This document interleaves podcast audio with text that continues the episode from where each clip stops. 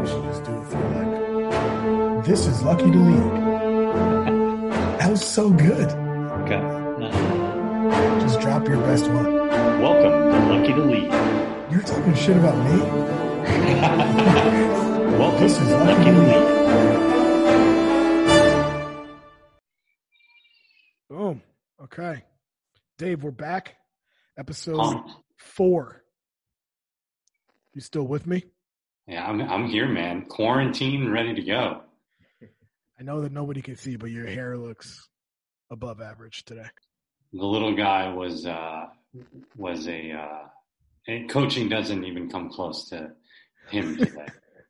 So, All right. Well, I have that to look forward to, I guess. yeah, that was a struggle. So uh, yeah, sorry about the hair, man. Uh, all right. Episode four, we have Jerry Davis on. Jerry, we are fired up to have you, man. Uh, I'm fired up to be here. Thanks for having me on. Uh, so, Jerry, we usually kick it off. We we don't really know what what this is or, or what it's supposed to be, so we just kind of we play it by ear every time, and we just try not to make it. Uh, we try not to fuck anybody's life up by having them on here. Okay. Um, so, so Jerry, uh, what are you doing now?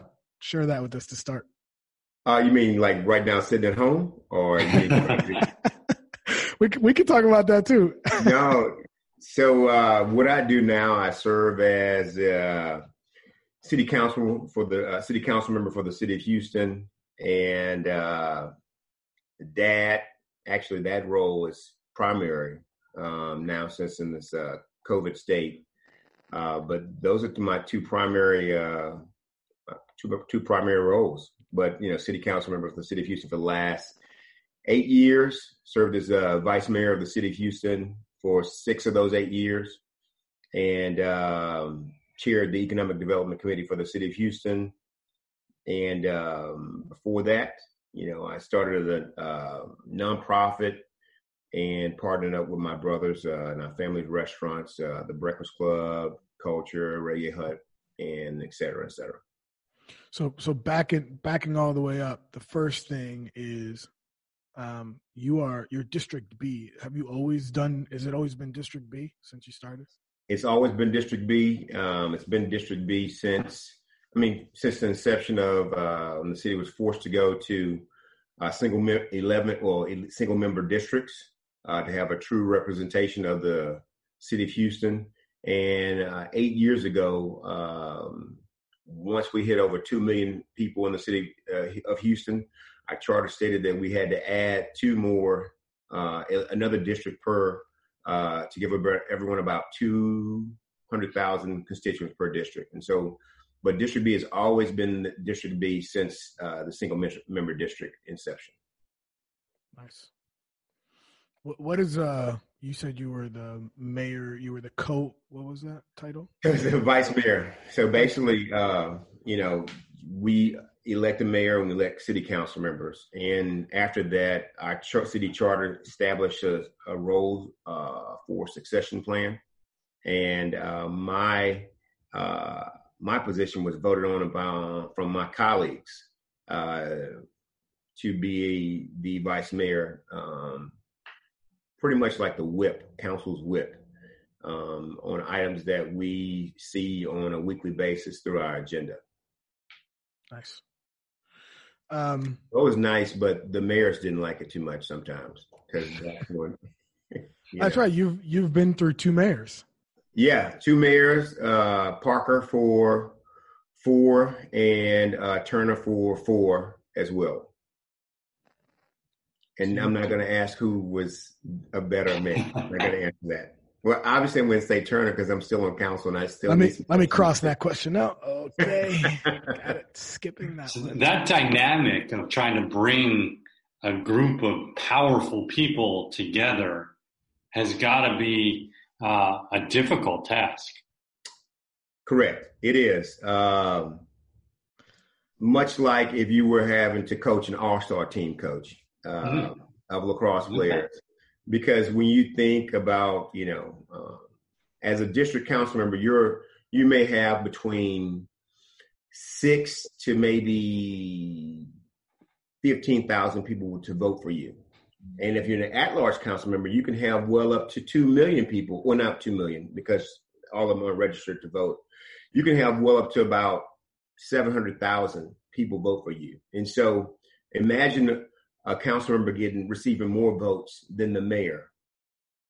Uh, correct, but there's different dynamics behind that. But then that person says, I'm I've been entrusted with the will of my district to serve. So you need to listen to me because I know what they want. And so oftentimes you will get um, an issue that's on council and uh, you will either want it to pass or if the, if the administration puts pushing it and you want it to fail because it's not within your best interest of the district. We have a committee meetings and we put forth the information and then you would go figure out how to attack uh, this agenda item, um, who's for it, and looking at the history of the person, looking at the dynamics of the district, if it's ultra social, progressive, or somewhat uh, conservative, and then you feel you pull out points on on the actual item to uplift and put in front of them, so they will be compelled to vote for that wow. item or, or cancel it. So yeah and that's how actually that's how we changed our terms. Um, um, four years ago, the city of Houston, we had two year, two, three two year terms of the max, and um, my my my staff and I we figured out okay, every two years is kind of crazy to go into this whole campaign because you're not getting the work the people's work done, and so we put forth an agenda item to change it to two four year terms and I had to get it passed off of council's agenda to go out for a referendum for the people to vote on it. Um, so we had to figure out how we would do that. Common sense, you have 11 districts, you only need nine votes for it to pass. And I just used that, and that's how we got it. Now the big part was like, how do you get it get it passed on the agenda? And so we just work. You work. You figure out what the angles are and how to work them out. I'm gonna go. I'm gonna jump right into it because okay. I got my juices are flowing now. so, I mean, we're in the middle of a pandemic, right? You've been through Harvey, um, right. and that's since I've lived here, which has only been four years. So I, I'm probably leaving out several that have occurred prior to that. So, so if I can, so 2016 with the tax day flood. That's right. 17 with uh, Harvey, and then 18 Imelda and now the pandemic. Jeez. That's uh, all four years. And then if you go to 15, but you weren't here in 15, we also had the uh, Memorial Day floods. Wow. So that's where we are. Yeah. So, so you're looking at it from a perspective of, of you've gone through all of these leadership wise. You're talking about leadership in crisis, right? That's basically right. what you've been through almost each and every year since 15. Correct. What do you see as kind of the if there's one integral part or piece that you could tell our listeners about leadership in crisis, what would you kind of say or, or or give advice in that in that in a scenario like we've been going through? So leadership in crisis, one, you you have to know your district. And what I mean by about that is so after 20 after Hurricane Harvey hit, the city of Houston has a tax cap. And as we grow in the number of people, our revenue stays somewhat flat. It, it, rises a little as a multiplier there, but it, it, it stays somewhat flat. So if you were to think about your home, let's say you have another child and you know your wife has uh, gets a, an increase in your salary, but there's expenses. And so when that occurred, we lost a lot of things, and we're going to lose a lot within this pandemic. Um, we're going to have to figure out how do we furlough uh, employees to have a cost savings to balance our budget. That's one of the things. And you have to understand that even though you need the finances, you have to figure out what taxes can you levy on the constituency at this time? Even though it's allowed, but in 2017, we chose not to raise the taxes, even though we needed it. Now, 2018 again, Imelda's here, and we do get some type of supplemental um, funding from the state and feds. Now we're in a situation where we, we haven't caught up. So we have the tax cap, and people can't pay all the bills. So we don't get we we we we can't meet that in 2016, 2017, 2018, and now 2019. We understand that you know Houston is known for the medical center as well as um, oil and gas, capital of the world. Now we're going to our local economy is going to suffer drastically, worse than 1981 when oil went down, and we all looked at our stocks and we've seen oil going down for the last month or so. And so, not just that, but our restaurants, we're one of the largest restaurant cities in the in the country. So, sales tax is going to deplete, be depleted. Um, employee, you know, we know three three million three million employees every Thursday file for unemployment, and so we're in a scenario where we are going to have to roll back the taxes and give back 186 million dollars because we're at that tax cap even though we need it. But yet, we're going to have to lay off people. We're going to have to uh, uh, uh, furlough people, uh, employees. We're going to have to figure out how do we adjust. We're not cutting anyone's water off right now. And so, but we need that money for operations. And so, leading within the crisis, as we're in right now and have been the last four years, we're trying to figure out how do we not put undue burden on our constituency. But also, if we don't have the funding to come in for operations, these communities in which I serve, District B, will suffer. And what I mean by that, when I lay off the the the, the, the trash, uh, excuse me, the solid waste employees, that's fewer times our trash will be picked up um, as it relates to what we call illegal dumping. That's when someone just drives by and does a, a, a project for someone, and let's say they don't have construction materials, and they'll drop it off in the in the in the corner in the middle of the night. Well, that may stay there a bit longer. Now, it's not going to happen in River Oaks, but it's going to happen over in District B. So now the underserved communities will suffer even more. And so we have to find a balance to figure out how do we continue to get the revenue we need in the city, but not put undue stress and burden on our community.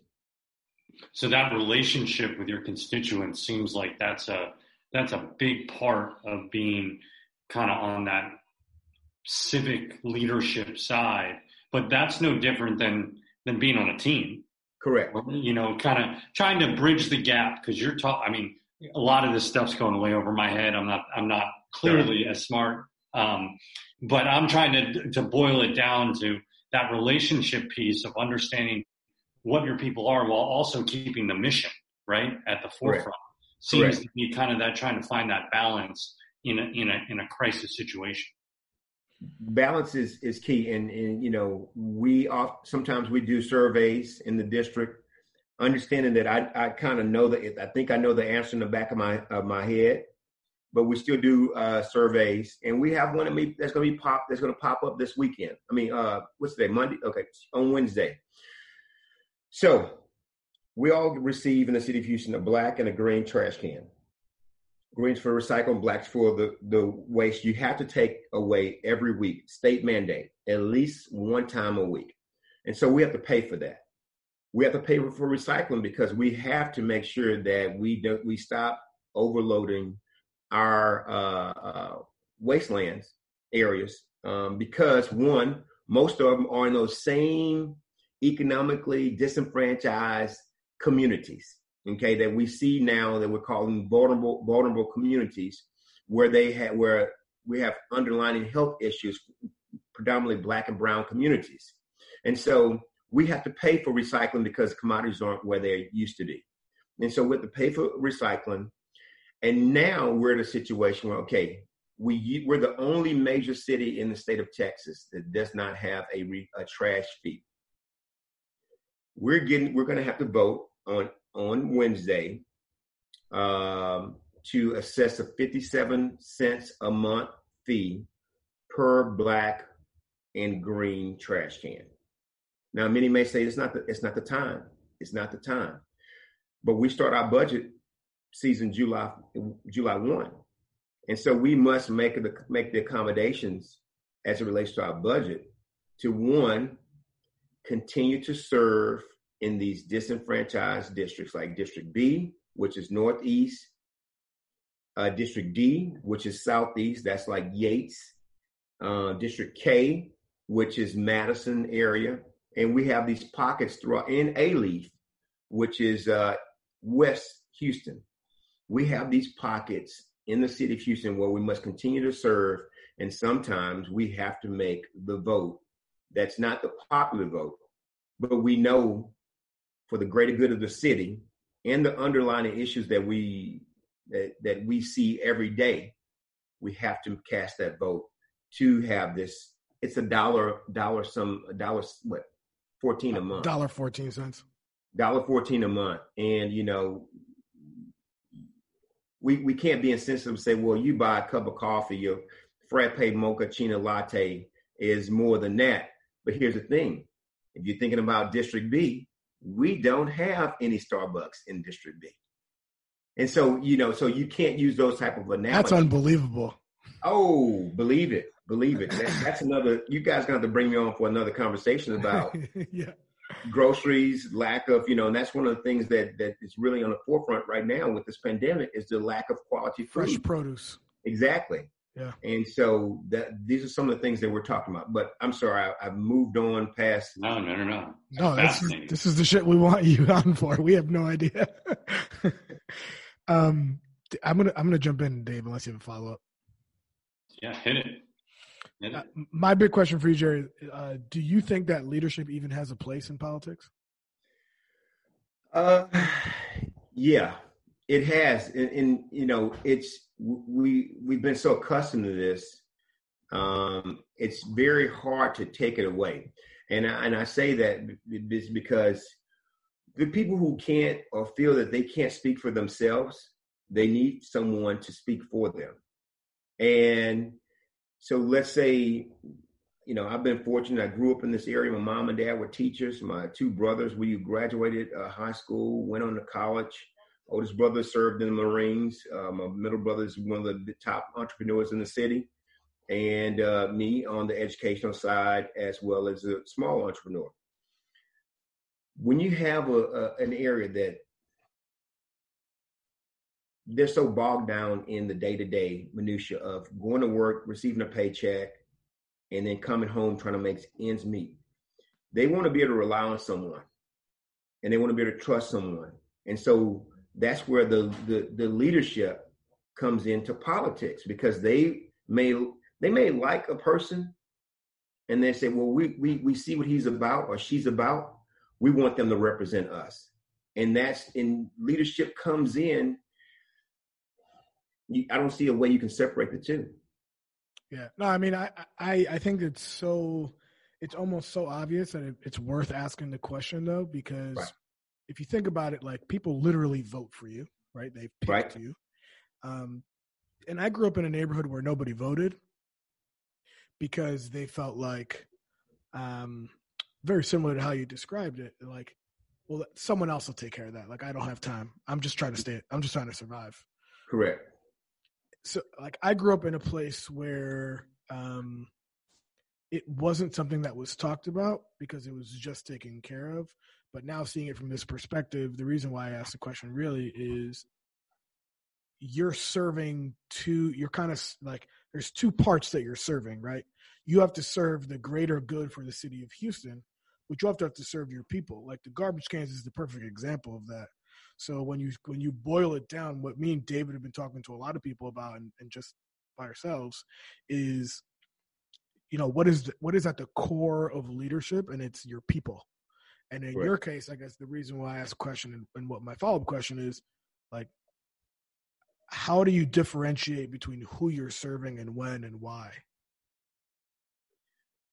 So, and you're, you're, you know, the point you just made about my district and then greater good of the city. You know, I was reminded. I was one of the few lessons, um, or one of the important lessons that Annise Parker uh, shared with me You know, I am city council member for District B, but I am a city council member. My actions do not solely um, yield the consequences in my district.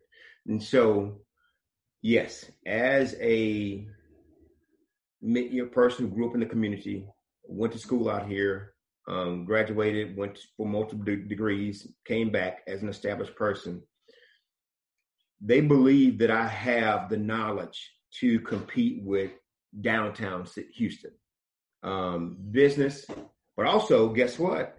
Come back to the neighborhood and as you know, hang on, hang on, uh, Liberty, Liberty Avenue, um, with J Prince of Rap a Lot Records. Mm-hmm. And as we, you know, may have a beverage here or there. And so you, it's a balance of having you, the credibility in the people. And they say, oh man, I like Davis. You know, he keep, he keep he's keeping it real. And, and so when you do that, I can't just by all means turn around and say, okay, we're going to vote yes, yes, yes. You spend, you spend, you spend. I have to also make sure on the back end that if we're understanding that houses are needed to be fixed in this area, how do I bring in state and federal funds to help us with roofs so I can give Ms. Johnson that reprieve in the finances to pay that 114 a month? Um, how do I also go about getting, you know, uh, public works to make sure that they are fixing the drainage and flooding in that area because a lot of, a lot of these homes are built on blocks, and if it constantly floods in this area and the water becomes saturated, the, the, the earth becomes saturated, and, and when it dries in Houston, then therefore that foundation will shift, giving Miss Johnson a three to nine thousand dollar bill that she does not have the money to pay for it. And so we have to make sure we try to balance those two. And that's the biggest thing about understanding your community and trying to figure out what's best for them.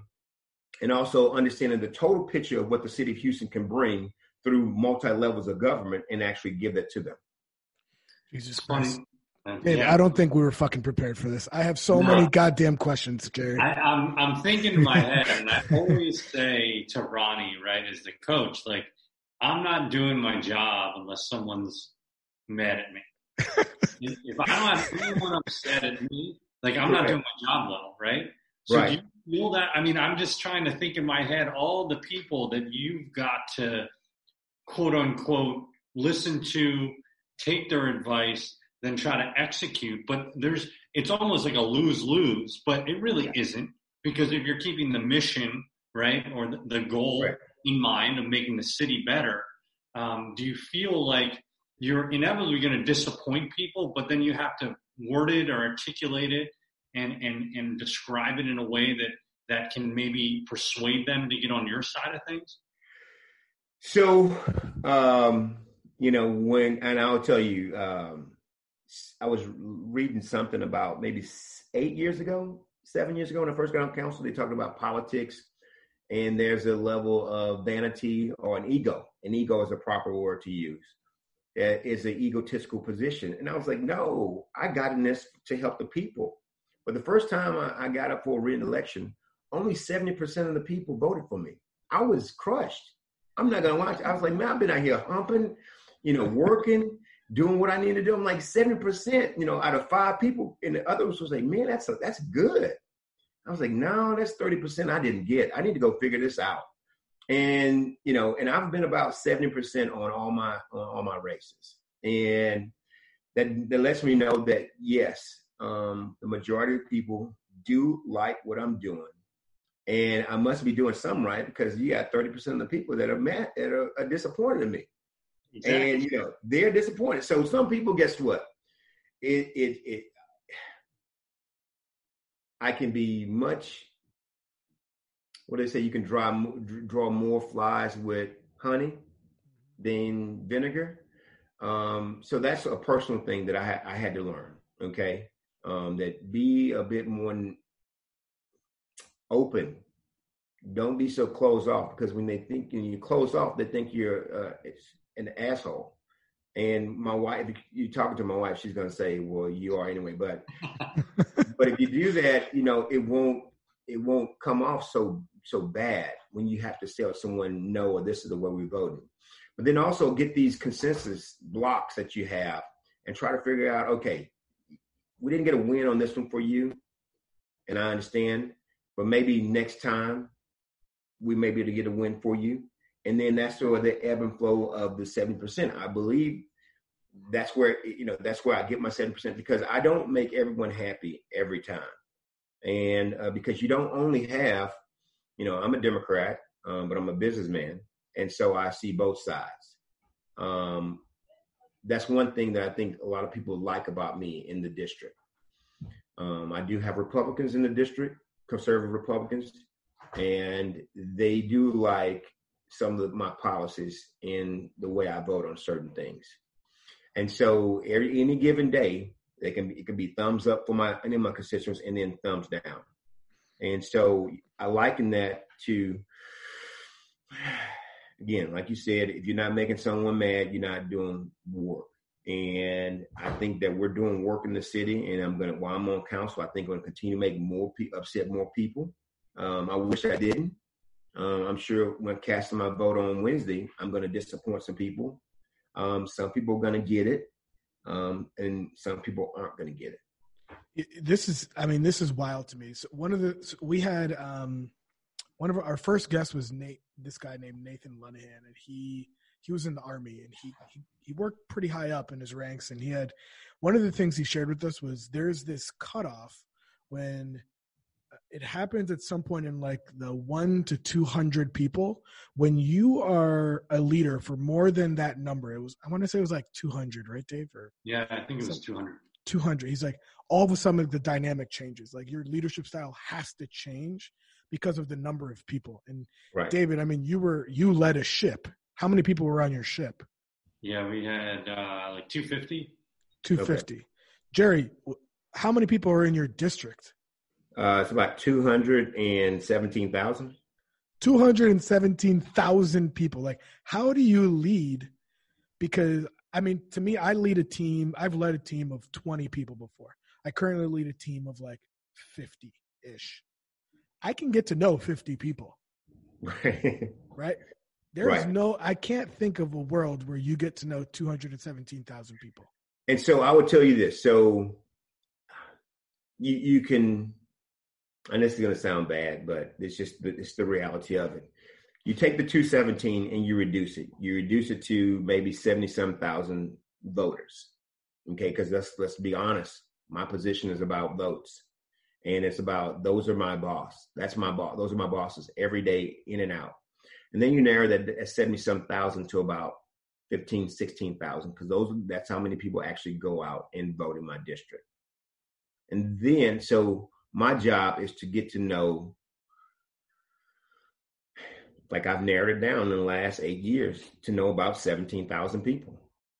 That's my job. And uh, either social media, um, you know, talking to my seniors, getting them hooked up on social media, you know, with my staff and volunteers, you know, getting them email, acclimated to email so we can uh, be able to dist- uh, distribute information to them on a, um, you know, do be a constant contact. Um, robo dials, you, I can tell you how many of my seniors have still have landlines. Okay, they still have landlines with recorders. Okay, because I'll call and I'm leaving a message, and then all of a sudden they'll pick up in the middle of the recorder. So, you know, yeah, I love that. So yeah, so you know, we have to, so you have to break it down to where, you know, in numbers that you can actually try to work with. And through community events, you may see two, 300. And so that number dwindles down again. And then it's, you know, you may take opportunities like now when we're reaching out, we're, we're, we're calling our seniors, making sure that they're okay. We're working with the Houston Food Bank. We're working with Target Hunger and we're working with various churches and nonprofit organizations within the district and within the city of Houston to make sure that our people um, needs are being met so at least they can survive the next week. Um, so you have to, any given time, that number will, there's an ebb and flow of how many people you need to have in front of you and take care of them. Yeah. Jerry, I, like I know you personally, right? You're a big dude, like six five, right? like two, 220, 225? I wish, man. I'm about two. I'm at 270 now. So you know. All right, I was giving you a couple, but I know, I know. Um, COVID, COVID 19. Trying to touch 17,000 people.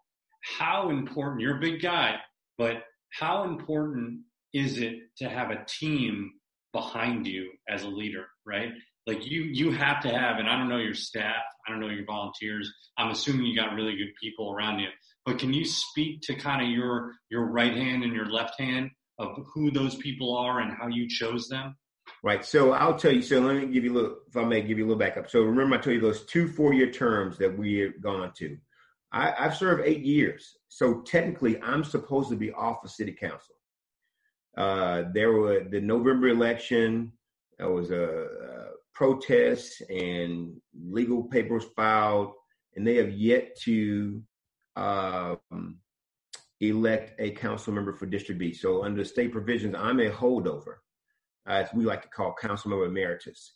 And as a leader, um, I've been, you know, I had a chief of staff who was with me for seven plus years, and brilliant young man, a HCC, excuse me, uh, University of Houston graduate named Sam Samuel DK. He uh, went on to development. So last year, I wanted to make sure that he was not um, without a career to go into. And so on day one, I told my four staff members, I said, in in four in five years, I will fire all five of you all if y'all are still here. I said, I'm gonna fire you. And they were this was our first meeting um, collectively. And they were like, What? I said, I'm gonna fire you because I will not have you in this office at the end of my term looking for a job. That means you have not done your job in the five years you've been on staff. There's several departments you could, you know, you you you intertwine with on a daily basis. Outside companies as it relates to real estate, as it relates to, you know, various, various engineering, various different various departments. And so I said, so as we serve the people and we do it well, you know, I picked you all to represent the, the district and you should shine. And as you shine, others should take notice and allow me to help you um, go into your second career or find your second career um, and then roll off into something else. And so I, have had the pleasure of of having two of my staff go, uh, members going to be uh, chiefs of staff in the city of Houston, uh, the council members, as well as county commissioner. I've had uh, a staffer to go on to be uh, the vice president of the land assembly um, um, land bank board that doing redevelopment housing real estate. I've had a, a, a, my chief of staff had the he's now heading up as the uh, government relations guy for the the new Ion and Rice, and so my guy Sam DK is the man, um, helping with community benefits agreements and things of that nature. And so, to me, as a leader, it's my job to set them up for the next platform. And I, I, I felt I needed to do that, or that means I wasn't doing my job. And so my left, my right hand, they've changed. And right now, I have a new chief of staff um, he's been with me um, for the entire eight years, but in a different capacity. He did more of the events, and he was like Mr. Mr. Fix It. Now he's had to learn the different departments and how this excuse me, but how this game is played from the chief of staff role and manage. And it's been somewhat difficult for him because he's just used to doing taking his task and going getting it done. Now he has to give give out tasks and make sure others are doing it. But he's working it. Um, one of my former lacrosse players, um, I've been knowing him since he was in the ninth grade back in 2003, 2004. And so, uh, good young man. And so, but you need to have loyal people uh, on your staff. You need to be able to say, hey, I, this is what my goal is, and let's figure out how to get it done. And while he or she are in these meetings, they need to begin to think about certain things from their perspective, my district's perspective, and from my perspective. What questions to ask, and what things that oh he, he may feel that's council member may feel that's challenging and you know and and make that noted make that note on my behalf and the district behalf. And so we're we're, we're going through some some a transition. Um, we have institutional knowledge with this young man been there for eight years. Um, we've hired two new people in the last seven months. And so uh, i'm sorry three new people yes yeah, seven months and one person new person within the last three months because that race, this District B race, probably will not be decided until November. And so now this transitional period is very, yeah, yeah, it's very difficult. Um, but you know, I'm glad that but the staff is up to the task. Um, and right now, our roles are uh, basic roles of services for the city, as well as checking on the seniors and the constituents during this time of COVID, being a resource um, provider and what I mean by that is gathering all the resources within the area from the county to the city and helping them out with testing, uh, food, as well as, um, you know, we've, we've, we've also how to file unemployment, um, where to go for, you know, we just, council just passed a $15 million rent relief uh, bill last Wednesday. And so we advocated for that and mayor brought it up and we were able to push that out. Uh, so those are some of the things that we're we're doing right now, and so our role has changed drastically. You know, minimal of the day to day service, but more so of of the resources that's going on, just being that hub for everyone. That is nuts. now, but you know, what what I go to immediately is I think of when I think of leadership in the sense that I've been accustomed to, which is not in the you know political approach i immediately think of well what is your role in developing that guy? So how do you develop him to go from being the the swiss army knife sounds like? He was right. a do-it-all guy. And now he's got to learn how to manage people which is maybe not something he ever did for you before. Correct. So yeah. how do you spend your time with him to get him being as efficient as you need? And frankly as i'm sure will be good for him regardless so one is that um, you know leading by example. Um, you know, we go, we'll do uh, some role plays. Uh, I will let on certain scenarios, I will let him take the take the wheel and um, and drive. Sometimes he'll crash, but basically, um, it may be in a situation that we can afford that crash, or we may have more time to fix it and move forward, or it may not be of a high priority. It may could be a low level uh, issue that we, you know, made a mistake. Okay, we can move on.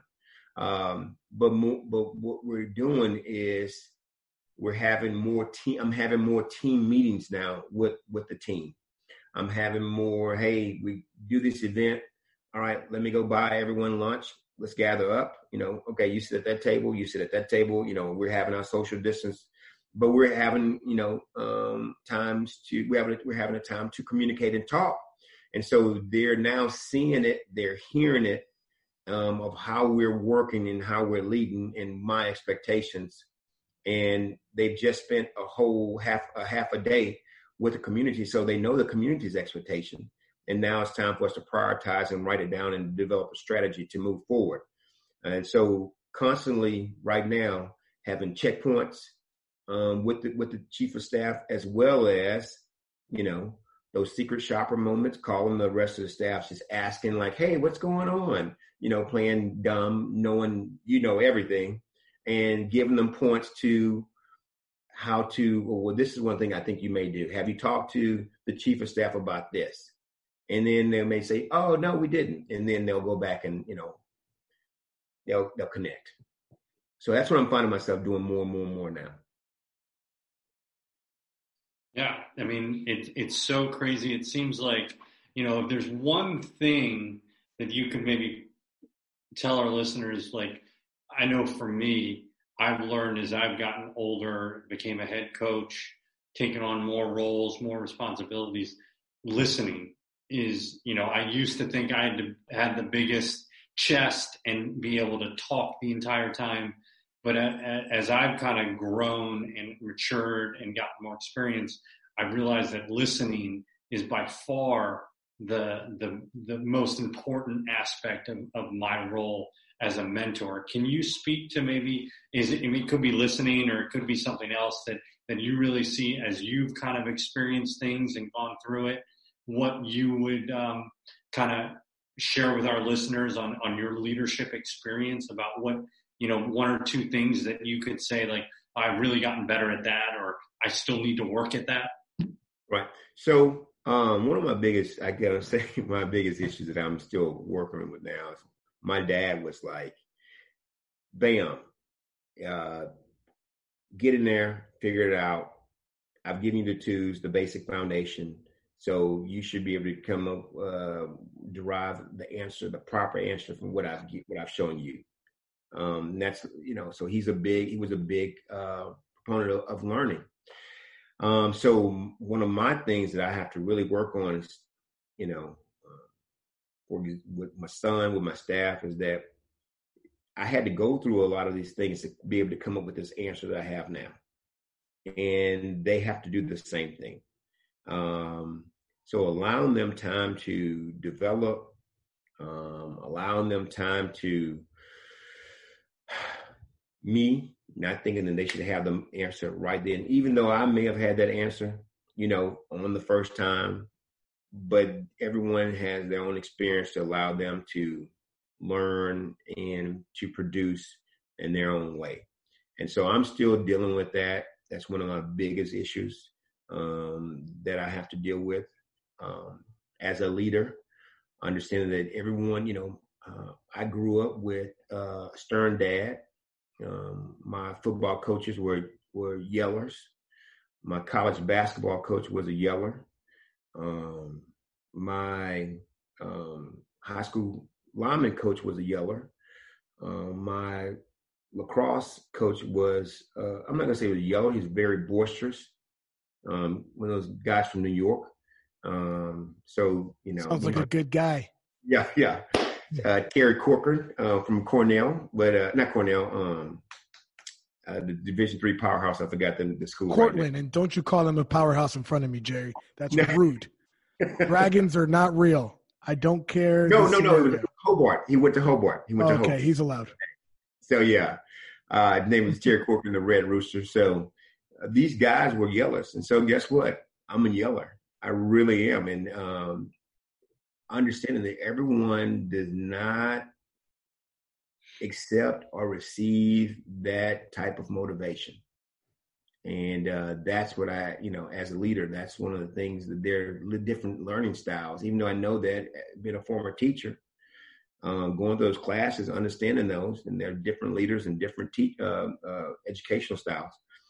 I have to make sure that I continue to remember that and uh, and not um, be so hard. And but one that is an opportunity to teach, you know, in with this type of learning style. Um, hey, here's the basics.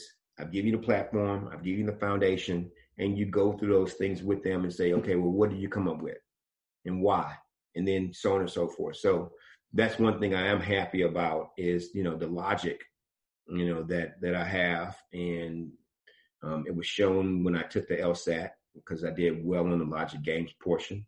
And so uh, those are some of the things that I, I, like to share with other with others.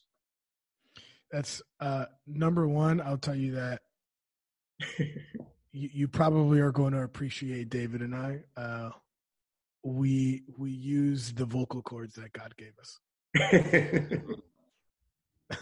So that's number one. Number two, though, I, it's super interesting. Like, I feel like I went through something similar as someone who was highly motivated by that type of personality and that mm-hmm. approach. Yeah. And, and I learned very quickly, like, that doesn't work for everybody. Um, and I had a lot of failures on the way. Uh, but to me, I, I do want to kind of go way back for you. And I say way back because I think you're super old, Jerry. Yeah, um, I am. Uh, and I want to go back to the beginning and, and what, what did leadership look like for you when you were growing up? Uh, you mentioned your dad, you mentioned a bunch of your coaches, but I also think it's, uh, it's, it's always fantastic for me to see, you, you know, you have, there's three of you, right? You have two brothers. Correct. and all three of you are in leadership positions and are successful in your own right. And I don't think that stuff happens by mistake. Right. So, what was leadership like for you guys when you were growing up? So, you know, leadership for me again was my dad, but I didn't really understand the full capacity of my father in in his role.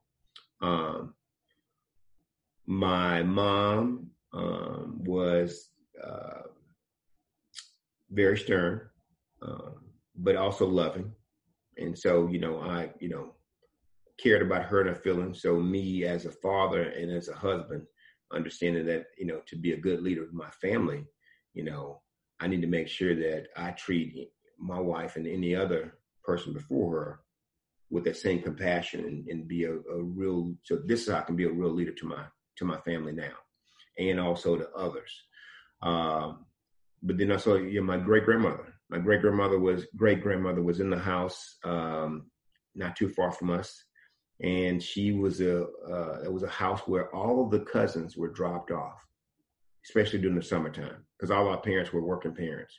So you had about nine at one point in time and 70 some year old grand great grandmother going out when you did something wrong go go you go pull the switch off that tree right there and bring it back and you know everybody's had the story about you getting a small small switch now you get the right one. You're gonna go out there and get one for you.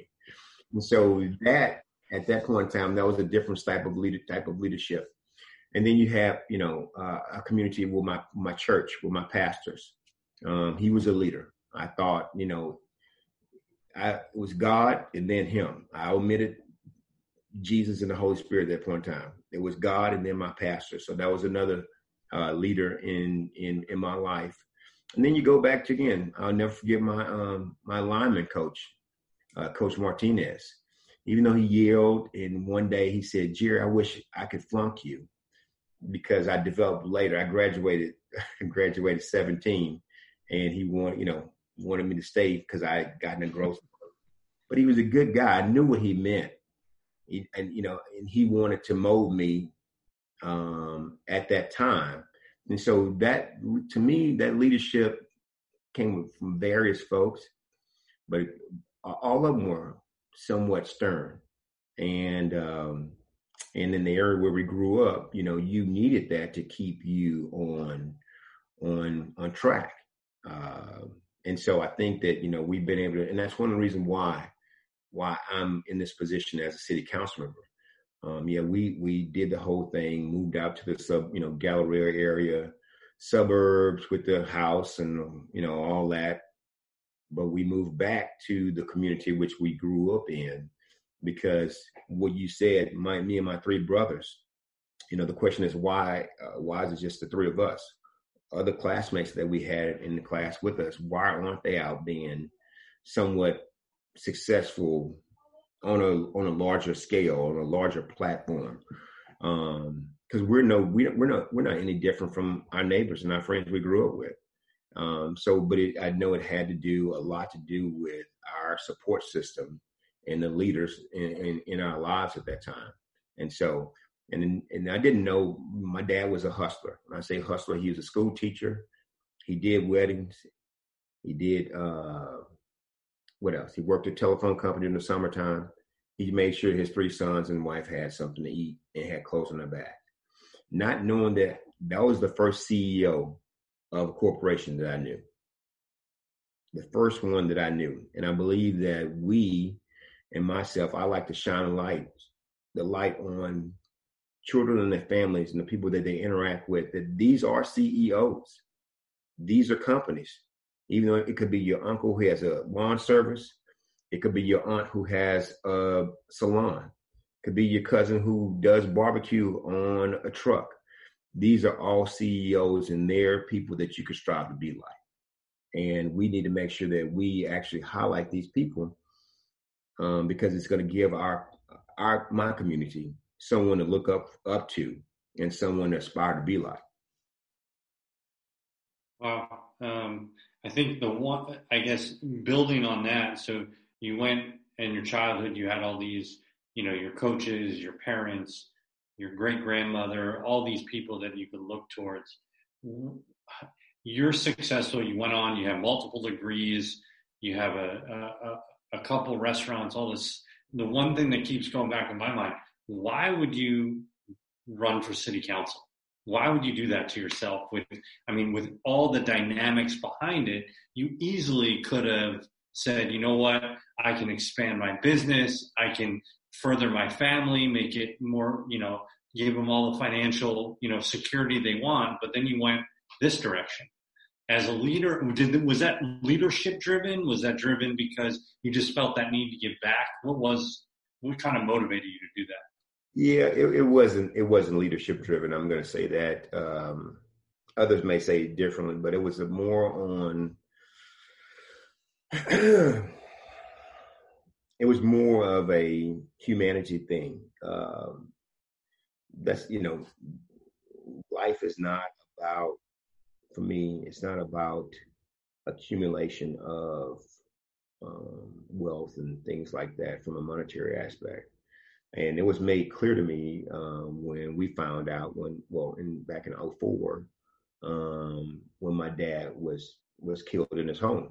And so it was clear to me that life was a little bit more than um, making money.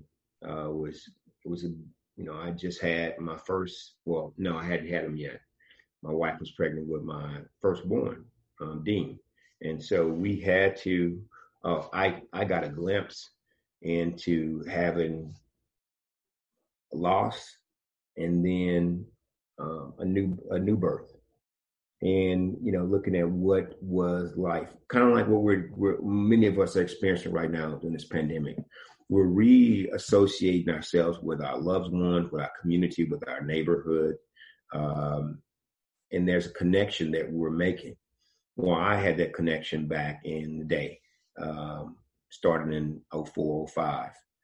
And I believe that, um, and there's a passage in the Bible says, I must work the works of he who has sent me while this day, for when night cometh, no man can work. And I was taught that as a young young boy, um, and I really believe in it because right now it's daytime, and I have to continue to give back because I really believe that this is what God has intended us to do. And so coming back to my community, giving back, I don't think it's right that I should have such a great life when others, in their opinion, or looking at the situation that they're they don't have this type of life. And I'm not saying, you know, we live in a three bedroom, two bath house, bungalow over in Fifth Ward, Kashmere Garden, excuse me. Um, I'm not saying the money thing. It's just the love that we have. You know, we spend two three hours a day uh, at a 10,000 square foot lot that we uh, we call the beehive where we produce honey for um, the community uh, 10 hens where we they lay eggs for the community. Right now in the process of growing veg, veg, vegetables for the community. And you know guess what? I don't have to worry about anything when we're at there when we're at the, at the at the farm at the beehive. And to me you know that's what life's about. When i cut the front part of of the lot, I continue to go over to the neighbor's front yard and I cut his. And that's it. And you we have to look at me. I believe we have to look at life from that perspective. You know, when I came back from Maryland playing lacrosse, it wasn't huge here. And I was like, you know, I mean, it was building, but I was thinking to myself, it's like, well, you know, I have so much knowledge in this sport and that other kids want to learn. You know, I, I truly, I cannot coach lacrosse. I mean, stop playing and coaching lacrosse in Texas. And, you know, I've been able to coach and help kids become, you know, all Americans, playing at Syracuse, playing at Loyola, playing at Dartmouth, and so on. And, You know, the list grows. And so I and I, I liken that to my life and what I do. I have to go back and give to make sure because I have this knowledge that need to impart into other people so they can have um, some success that they that they deserve in life. Wow, Jared, we we've talked a lot about um, different type of leadership styles, and I don't know. Dave and I feel like it always boils down to a few key things. Mm-hmm. And a lot of what you just described is is what we've heard from a lot of different people, which is it's always people first. It starts and ends with people, and and you know the servant leadership is is mm-hmm. really built into every leadership style, or at least good ones. Um, so I just wanted to note that. And then the second thing is, how have you been affected by bad leaders along the way, or, or bad leadership that you've learned from? Well, you know the old adage: you can always learn something from someone mm-hmm. or from somebody. Um, you know, one of the things when I got into this role as a council member, I had few people, few people to help me um, from a city's perspective and from an elected official's uh, perspective of how to govern. And so one of the things that, you know, and I, one reason why I give Mayor Turner props on, um, you know, he was the state representative on my northeast sector, which is Acres Homes in, in, in District B. And he was a state representative over there. And one thing that I learned, he always shared, even though he wasn't a direct mentor of mine, he always shared. When he did something in Acres he made sure his office called my office to let keep me abreast of what was happening and what he wanted to do and if I wanted to be a part.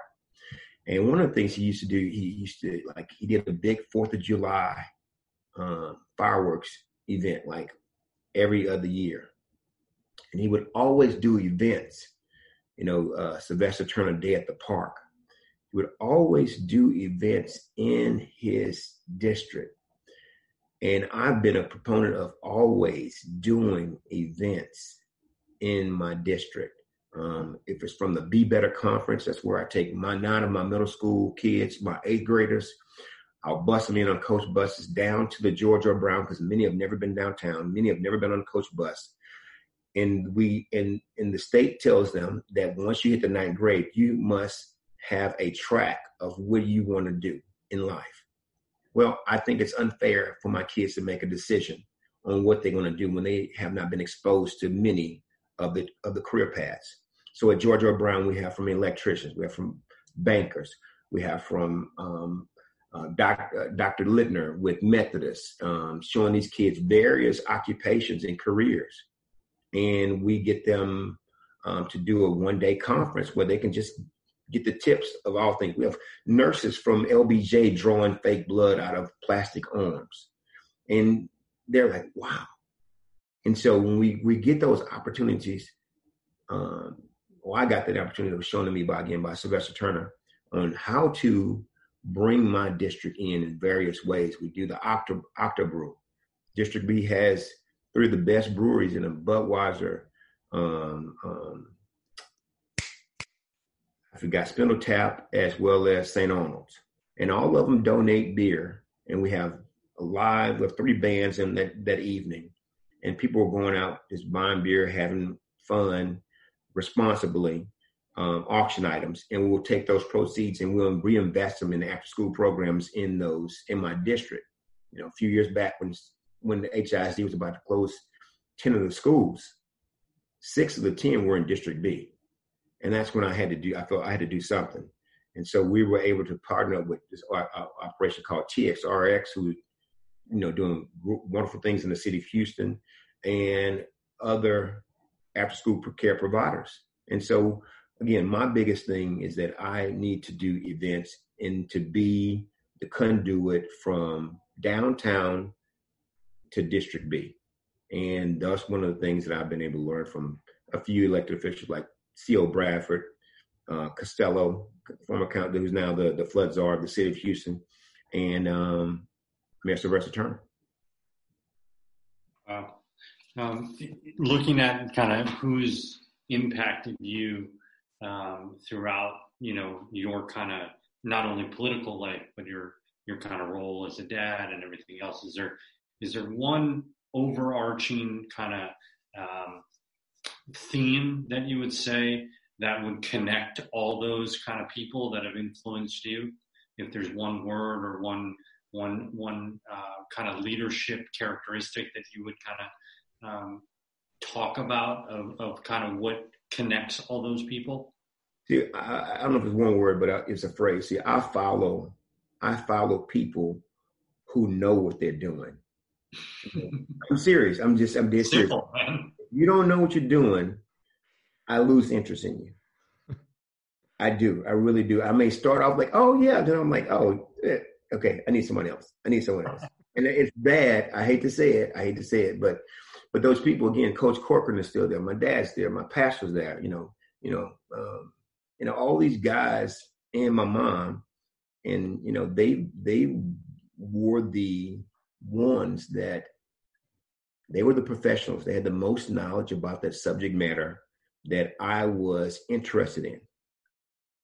And I and I, you know, and I stood there and I sat there and I hung out with them and I got every ounce of information that I could. And so that person, one, they need to be knowledgeable, and that knowledge needs to exude out of their body. And that's that's that's just me, you know. From Coach Martinez, you know, he was he was, you know, this he's like five seven, five eight, a hundred and some pounds soaking wet, and uh, you know, and he's three hundred pound lineman you know, in high school, and we just followed him. So you have to have that. I know what the I'm doing, and and you have to show it.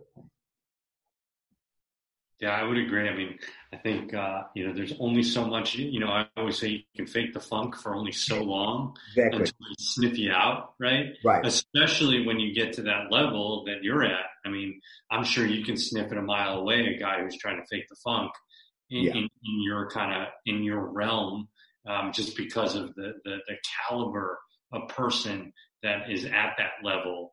You got to know what you're doing. So I, I, definitely agree with you. I mean, and especially as you work your way up that leadership ladder, mm-hmm. this being a subject matter expert of that field is so important. But then also having that that people knowledge, I think, makes you such an effective leader. I think that's the critical piece. Gotcha.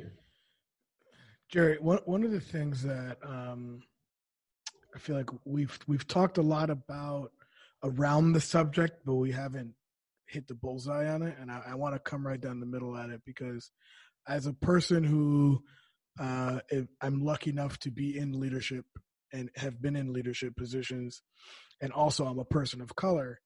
I have felt a burden that I can't I can't get it wrong. Um, right or I have less latitude to get it wrong. And so have some of my peers who are not not just people of color either. It's women, um, you know, LGBTQ uh, community, anyone who's in, in one of those um, marginalized communities. It's this. I hate to say it, but it's this burden that we carry that we mm-hmm. have less latitude to be wrong. Um, how first of all, is that something that you agree with? Is that something that you have felt? And if so, how do you use that as your power or or with you as you carry on? So yeah, yeah, it's it's true. Um, you know, we we have to, and I'll give you an example. You guys may not agree or disagree. You know, coaching coach lacrosse at Robs, I can't stand to lose to St. John's. It kills me when I lose to St. John's. Because when I went to Lamar, I'm just be honest with you, when I went to Lamar and right next door, we, we beat St. John. They beat us too, but we I I did not and still to this day, I can, you know, I walk on the campus and I just make, I, am like, am I in the right place? Um, some of the guys that that I encountered uh, playing for Lamar and coaching at Lamar, um, you know, and then me being a black male um, in lacrosse, and everyone said, "Hey, you know who else played lacrosse? Jim Brown played lacrosse." I'm like, "Yes, I know." Okay, thank you.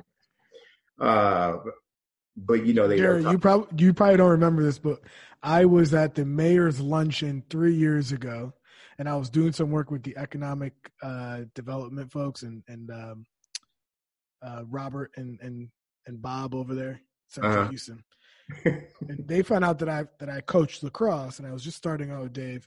They walked me across this this whole hotel just to say, you know, this is this is Jerry Davis. He coaches lacrosse too.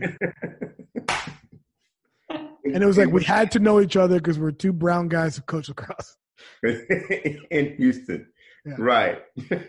no, so you, you know, so yeah, certain times I do have to I can't I can't lose it. You know, I you know I, have got to be um, the best coach um, in this private school sector.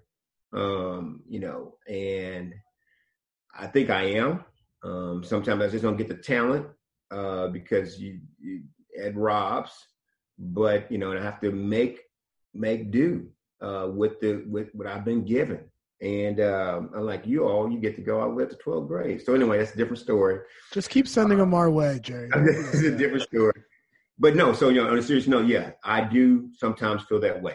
But then when I am, um, I, I do it less now because I'm comfortable with what I do, and I know I'm right. And oftentimes, yes, I do win, not just in lacrosse, but you know, if it's my vote, my agenda item, if it's you know, um, you know, stopping a, a, builder who wants to build in my district, you know, whatever it may be, I, I do it less now because one, I know that I know what I'm doing, and then two, you know, it's like okay, I lose that one, I'll get you on the next one. I, I, you know, I think the interesting part is that it, it feels like the re, the relief of it all is mm-hmm. because mm-hmm. you're serving your community. So right. it, it, almost feels like, um, like you know that you know that you are all on the same page. And what I mean by you are, I mean like your your voters, right? Your constituents. Right, right. But you know, again, and I, and I'll tell you this. You know, you mentioned that I was old as hell, and which okay, cool. Uh, you get to you have a certain resolve about certain things when you just know you you can't fix it, and it's going to be a certain way. Um, yeah, did again. I I felt that I needed to be. Um, you look at look at city council members when they when they raise money. Um, there's council members who raise a lot of money, which are predominantly white, and there's some who don't raise a lot of money, which are predominantly black in the small little neighborhoods that really districts that no one really cares about. But once you become become comfortable with who you are and understand what you can do, you know, I would you know top three council members as far as fundraising in the last few years is because I was comfortable. I knew what I brought to the table, and I made them respect me when I was at the table. You know, and so it wasn't just dealing with this little black and brown district anymore. It goes back to what Annise Parker said. I am a council member for the city of Houston. So if you need to pass an ordinance or when an ordinance passed, you need to come deal with me and my people. And so again, my comfort level allowed me to be give me the confidence, not the arrogance, but the confidence to to to say, okay, I'm gonna push forward because I know eventually I'm gonna prevail. Oh, damn you, Jerry, because uh we are we are at an hour and 15 minutes. okay. Um no, I think there has oh. to be a second episode of Jerry yeah. Davis because this there's so much shit I still want to ask. um, I, I, think we're probably at a good spot to stop. What do you think, Dave?